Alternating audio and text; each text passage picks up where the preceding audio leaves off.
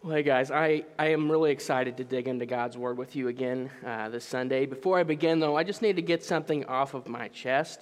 It's going to be kind of hard to hear, but I've honestly waited a long time to say this in a public setting. So now that you're here and I'm here, I can say it, and I can get it off of my chest. So here it is.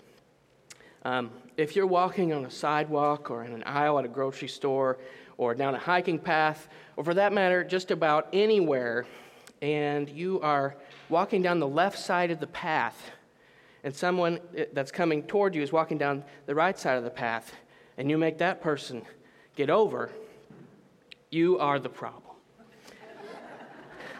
Seriously, and why is it that the people who don't get this are always at places like Costco or super crowded locations, walking on the wrong side of the path? And I'm just picture yourself in a car, okay? This is the lane, this is my lane, this is your lane. Okay, let's not do a head-on collision. Anyway, right side of the road. And I could keep going.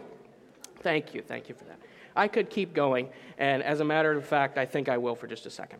I just want to list a few more of my pet peeves. I really don't like long goodbyes. And my wife's from Minnesota, so God kind of works together on that. One time, Dan Olson right there is from Minnesota.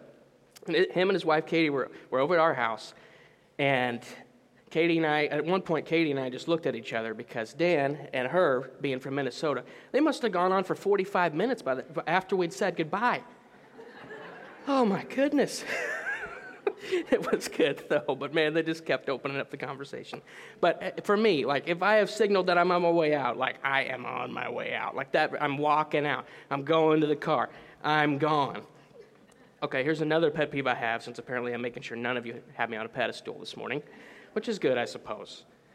Have you ever noticed that people are modifying their headlights on Jeeps to look angry now? I don't know how they're doing it. Maybe there's a part you can buy from the Jeep store or what, but you just they're on the headlights that look like eyes and then angry eyebrows.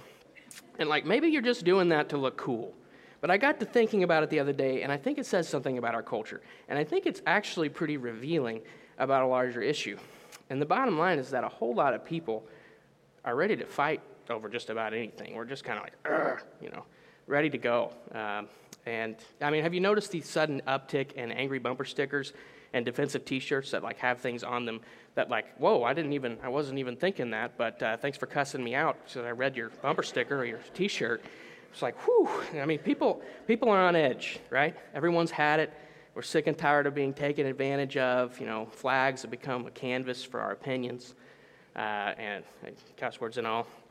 And the reasons for this are complicated, but the first couple verses from chapter 4 of James really gives us a pretty good insight into this. So let's go ahead and get into that.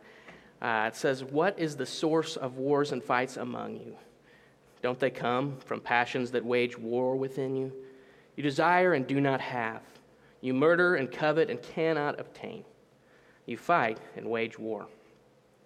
James tells us that the true source of the defensive mentality that we see around us and feel around us is actually the desire to have what cannot be obtained, what we can't get.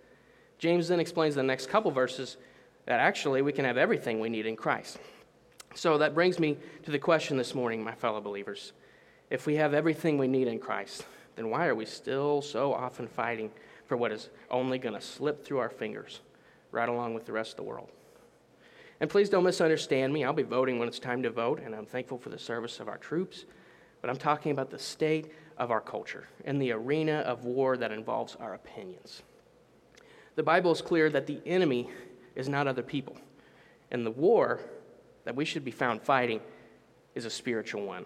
Ephesians 6:12, many of you have heard it. It says, "For our struggle is not against flesh and blood, but against the rulers, against the authorities, against the powers of this world's darkness, and against the spiritual forces of evil in the heavenly realms."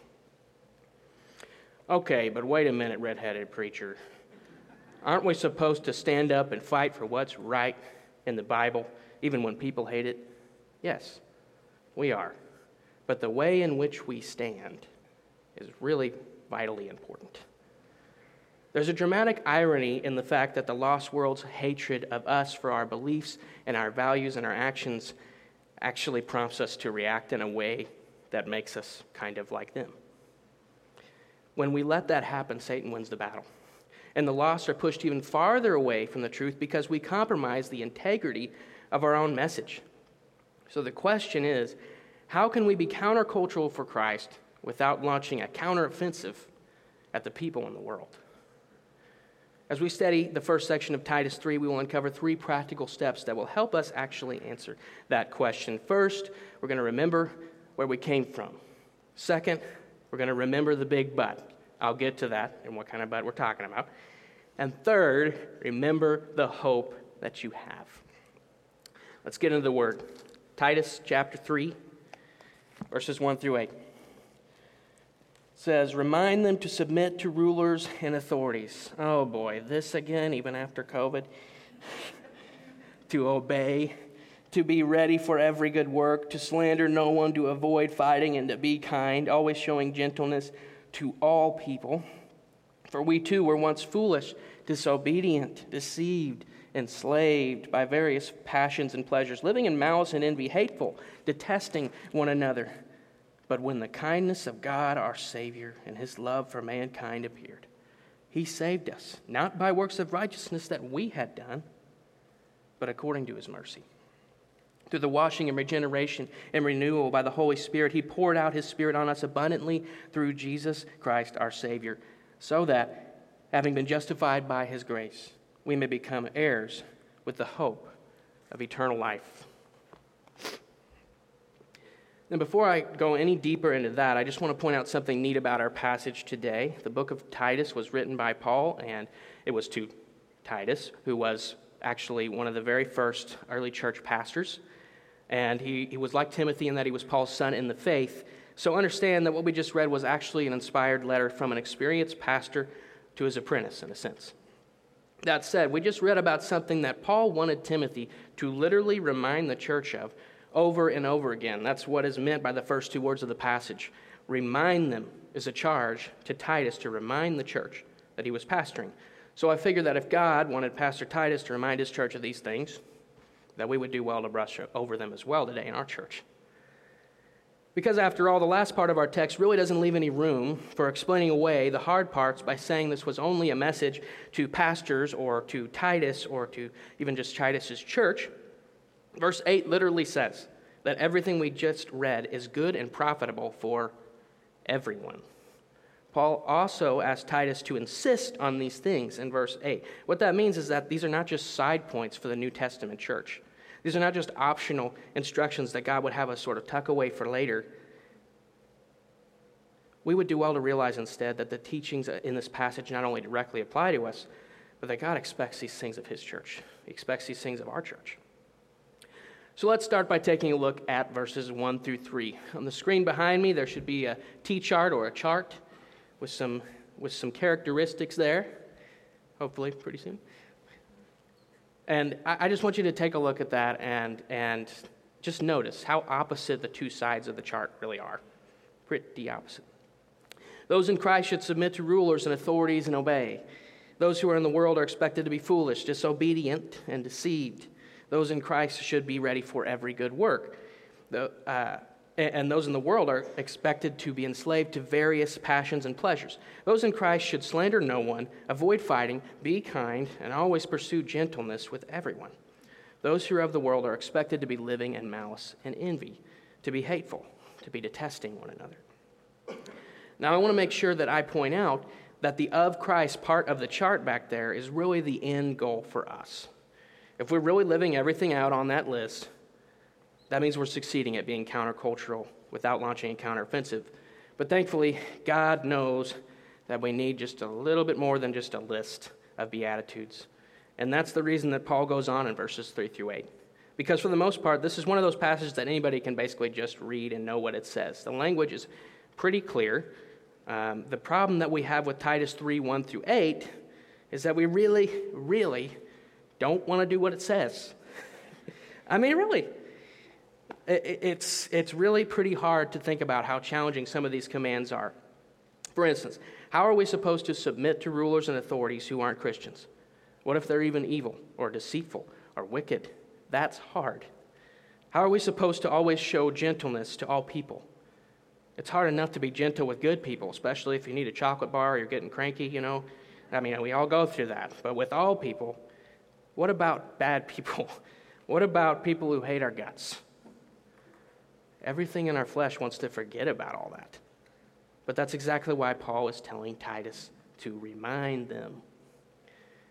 Church, I am with you on this. I admit that this is extremely challenging. But we need to remember that the yoke of our Savior is easy, and his burden is light. Often the difficulty of a situation can be changed by our perspective, and in many ways, that's exactly what this passage calls for, a change in perspective. Given that reality, I'm going to direct our focus away from a word study of the particular attributes on the T-chart, per se, and spend more time today talking about what it actually takes to live out what we're reading. The first step we can take to be countercultural for Christ without launching a counteroffensive on the world is to remember where we came from. Let's read verses 1 through 3 again. It says, "Remind them to submit to rulers and authorities, to obey, to be ready for every good work, to slander no one, to avoid fighting, and to be kind, always showing gentleness to all people." And then at the beginning of verse 3, it says, "For we too were once." The we in this passage refers to Paul, it refers to Titus, believers in Titus's church, but more importantly, it refers to all believers. And the idea here is that every believer was once an unbeliever. I know, shockingly profound. It's incredibly basic, and yet it's so easy to forget about. What if our first reaction to the lost world had less to do with fire and brimstone, and instead we thought to ourselves, I too was once fill in the blank. Within the heart of every human being, God has given us the capacity to empathize. Empathy is different from sympathy in that it revolves around your own experience. Sympathy is just telling somebody, hey, I'm sorry for how you feel. But empathy is having gone through that experience. And the reason I bring that up is because the reality is that every believer in this room has experienced being lost before being found. We can empathize. We've experienced what it was like to be foolish and deceived, caught up in passions and pleasures, and a constant struggle for looking all the right answers in all the wrong places. And that leads us to the heart of the matter. Believers, we need to start seeing who we once were in the eyes of the lost again. Only then will we stop hating and start loving. Only then will we stop being so angry and start helping. Only then can we be countercultural for Christ without launching a counteroffensive at the world. Listen, there's a fine line here. I'm not saying that sin shouldn't repulse you as a believer, because it should. And I'm not saying that evil in this world shouldn't make you seek God's justice, because it just will. But if the lost world is making you so upset that you're starting to look like you belong on the other side of the chart, then there's a problem. If you're feeling hateful and disobedient, if you're detesting the world around you, if you're living in malice and envy because the world is evil and yet seems to prosper while you struggle, there's a problem. I love my son in a very special way, but there are still some times that he absolutely drives me bonkers. I mean, nuts. And, he's very bright, but he's also very particular, and the two tend to go hand in hand. Not always, but definitely with him. And I can just remember in his toddler years, when he would be building stuff with Legos or blocks or something like that, and he would have one picture in his mind of how it was going to be perfect, advanced beyond, and then there would be what he could do physically as a toddler. And when those two things didn't match, man, he would get so upset. He couldn't make it happen the way he wanted it to happen. And he would, that's when he would get the most upset over anything. And I remember one day I decided I just had enough. I lost my temper, and I ended up yelling at him to not get so mad about something like that. Now, some of you are already seeing the irony in that, but it gets worse. Later in the week, I decided I was going to hang some pictures up on the wall. And of course, I didn't have a stud finder, so like any self-respecting man, I grabbed my hammer and a nail and started looking for that stuff in the wall. Not the best way to go about it. But after I'd made holes across about half of one of our walls, I started to get pretty frustrated. And that's when I just had to leave my hammer and nail behind and step outside and cool off. I didn't want to have that hammer being that upset, if you know what I'm saying, men. Anyway, it was then that I realized how much I was still just exactly like my son. Here I was expecting him to have learned a lesson that I had not completely learned. Now, do I still believe it's wrong to lose your temper over trivial things like that? Yes, I do. But the difference between then and now is that I have grace for my son. I understand what he's going through because I've been through it. So when I started to make the connection between my son and myself, and I started realizing that how he acts is how I used to act, sometimes still struggle not to act that way, everything changed. Believers, when it comes to you and the sinful world we live in, how are you doing with this? Are you remembering where you came from? Or are you expecting deceived and confused people to act like the saint you never were without Jesus? Let's be honest. For those of us who have been believers for the majority of our lives, it's easy to forget. It's easy to forget about this, about who we were before Christ. So I want to give you some practical steps in applying this point.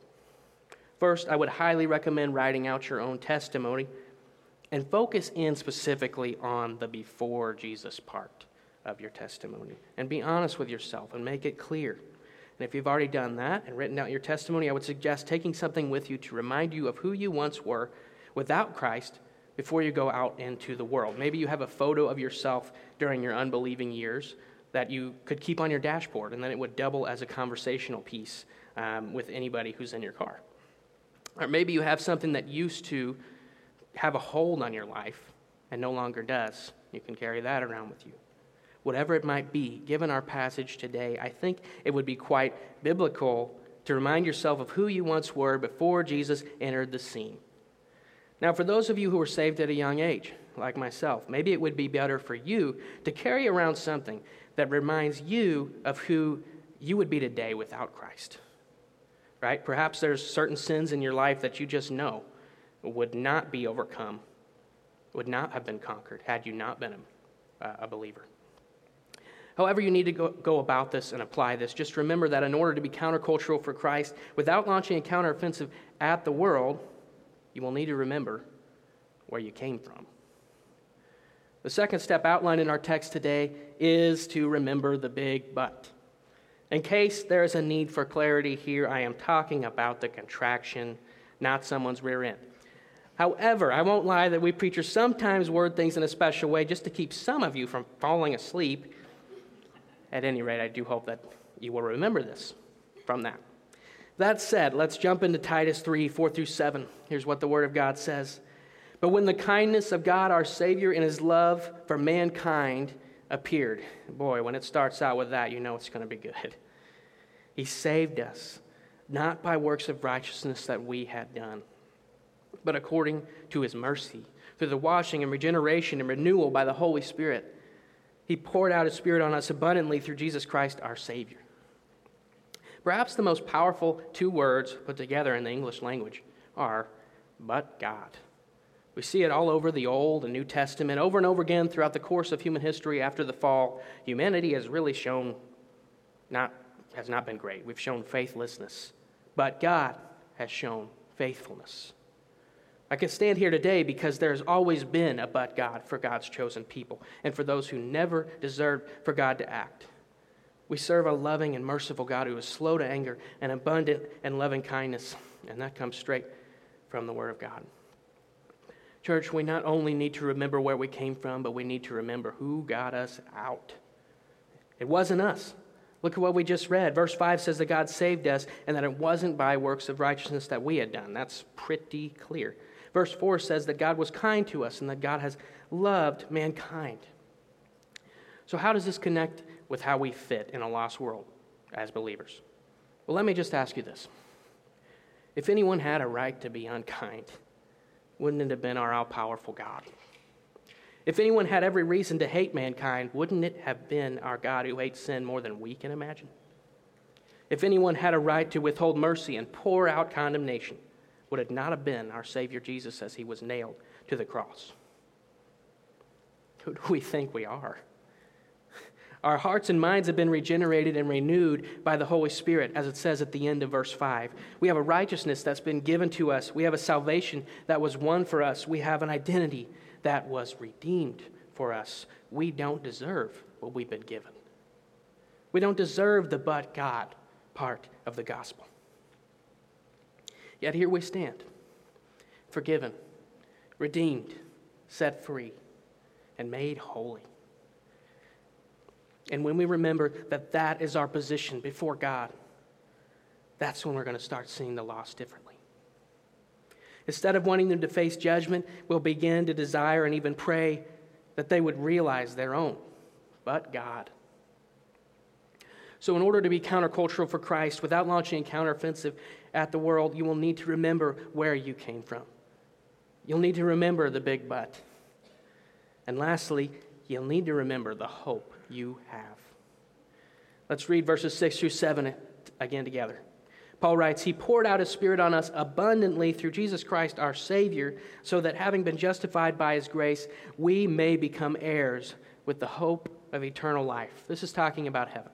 This is about what followers of Christ can expect in the future, the hope of eternal life.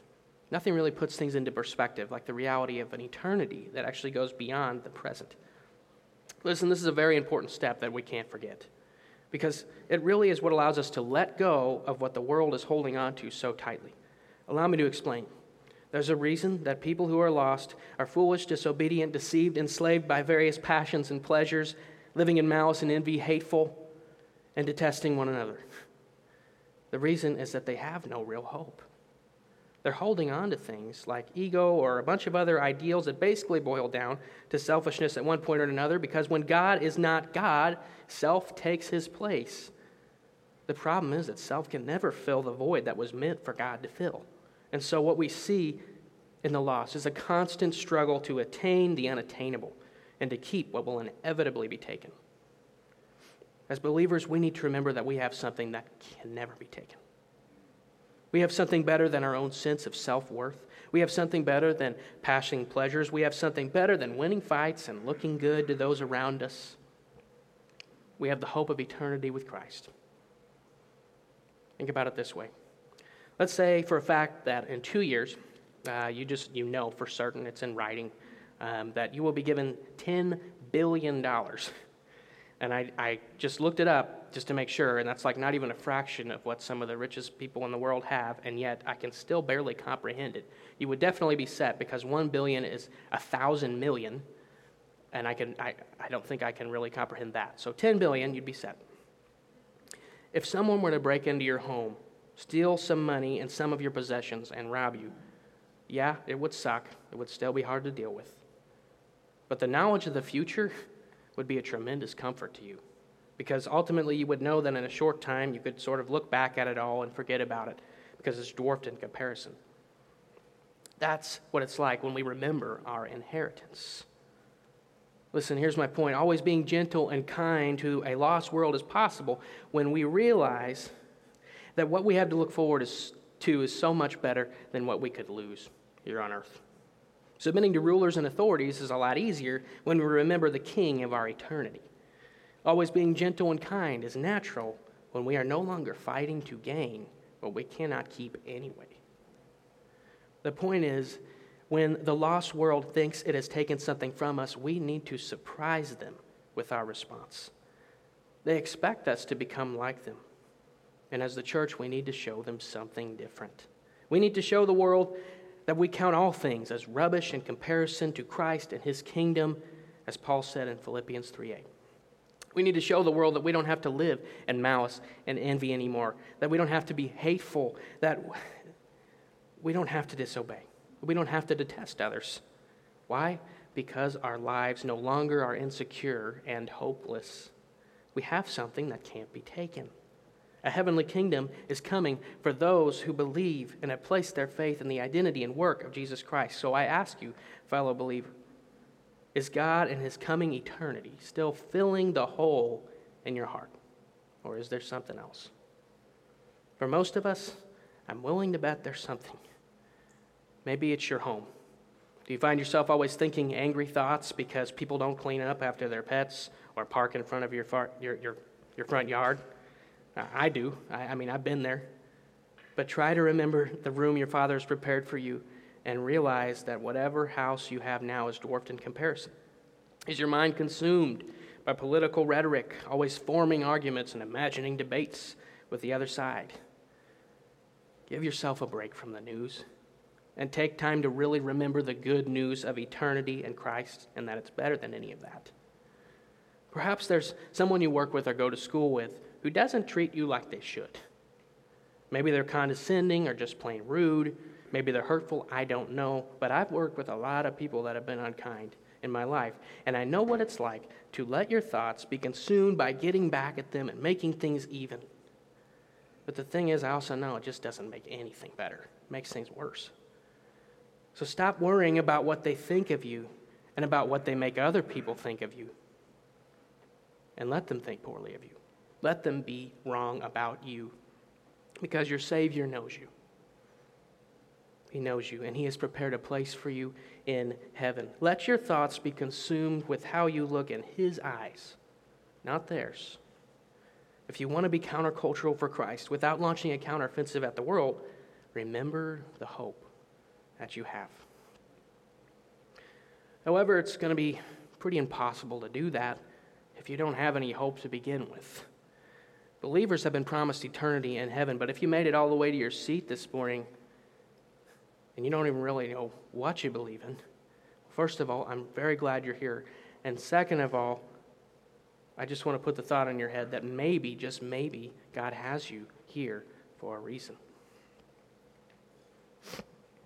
Maybe you've found yourself in a lot of churches over the years. Maybe you've taken a look at the smorgasbord of religions, and you don't know what to make of it. You don't know what to make of it. I mean, why believe one thing over another thing? Who's wrong? Who's right? Is it all just made up? Is there anything worth believing in? A famous Christian author by the name of C.S. Lewis was once asked, what makes Christianity different from all the other religions? And Lewis responded, one word, grace. Listen, I'm here to tell you that the God of the Bible is the only God who came down to us to bring us salvation. All of the gods and religions are about what you can do to be okay with God, what you can do. And the thing is, if you think about it, that's really kind of impossible. If God is truly holy and just and righteous, and I think we should want Him to be, then it stands to reason that none of us can actually measure up to God's standards. I don't know about you, but have you seen other people? Have you seen yourself? We can't measure up to that standard. But He came to us in the form of Jesus to take our place for us on the cross, to take on the punishment of our sin so that we could be made righteous in God's sight. See, the difference is we serve a God who actually loves us. He made a way because He knew that you just couldn't make one. Always asking for you to do is to believe in Jesus and what He did on the cross and what He did when He rose again, that He promised and gave you eternity. Listen, if you came into this building looking to hear truth, this is it. You've heard it. This is the truth of the gospel. I'm going to give you a moment to respond as we close to what the Lord is doing in your heart. Let's go to the hymn in prayer. Lord, I pray for anyone in this room that may not know you. Lord, our heart's cry is that they would come to know you, because the believers in here, we know how good you are. We know you're the answer. We know you're the truth. Lord, I pray that such one would make a decision today to trust, to put their faith in you and what you've done, and say, God, I'm leaving it all behind. I'm putting all my eggs in this basket of the gospel. I'm taking hold of you now. I'm asking that you save me. I repent of the way that I have been. Lord, I just pray that somebody would do that. Lord, I pray for the rest of us that we would apply what we've learned from your word today, and just give us the strength to do it. It's hard stuff. Help us to change our perspective so that it isn't so hard anymore to apply. And thank you for this day. Amen. Thanks for listening to Go Church's weekly sermon podcast. If you enjoyed the sermon, be sure to rate and review us. If you want to learn more about the ministry of Go Church or catch up on previous sermons, check out our website, www.gochurchpnw.com. You can also connect with Go Church on Facebook and Instagram.